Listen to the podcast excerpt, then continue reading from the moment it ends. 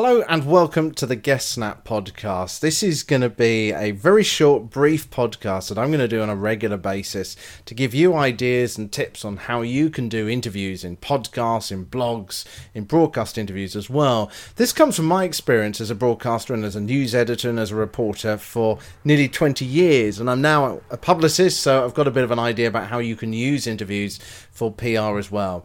So I'm going to keep this really short. Each time I'm going to do a very quick tip, just discuss uh, one particular issue and try and give you some advice on how you can take advantage of it. And the one I wanted to talk about in this very first episode is to just talk about uh, the kind of questions that you write when you're preparing for an interview.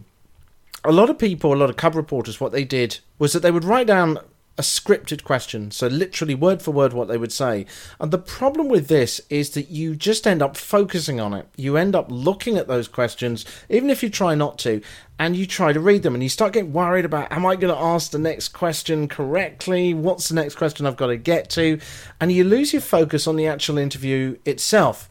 So not only do you have a real danger of actually missing what someone just said, and so often these little nuggets that people that guests giving answers are uh, give you a huge opportunity to go in some different direction or to find a new angle that you hadn't even thought of. And often those really golden interviews come from those.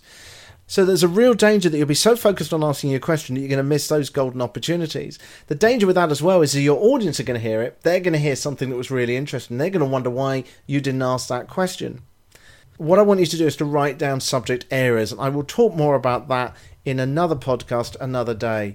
But the key thing is, if you are going to write those scripted questions, practice them, learn them in your head, sort of thing, and then turn over that bit of paper. Don't let anything distract you because it will just take the whole soul and the whole energy out of your interview and you're going to miss those great stories that you could have.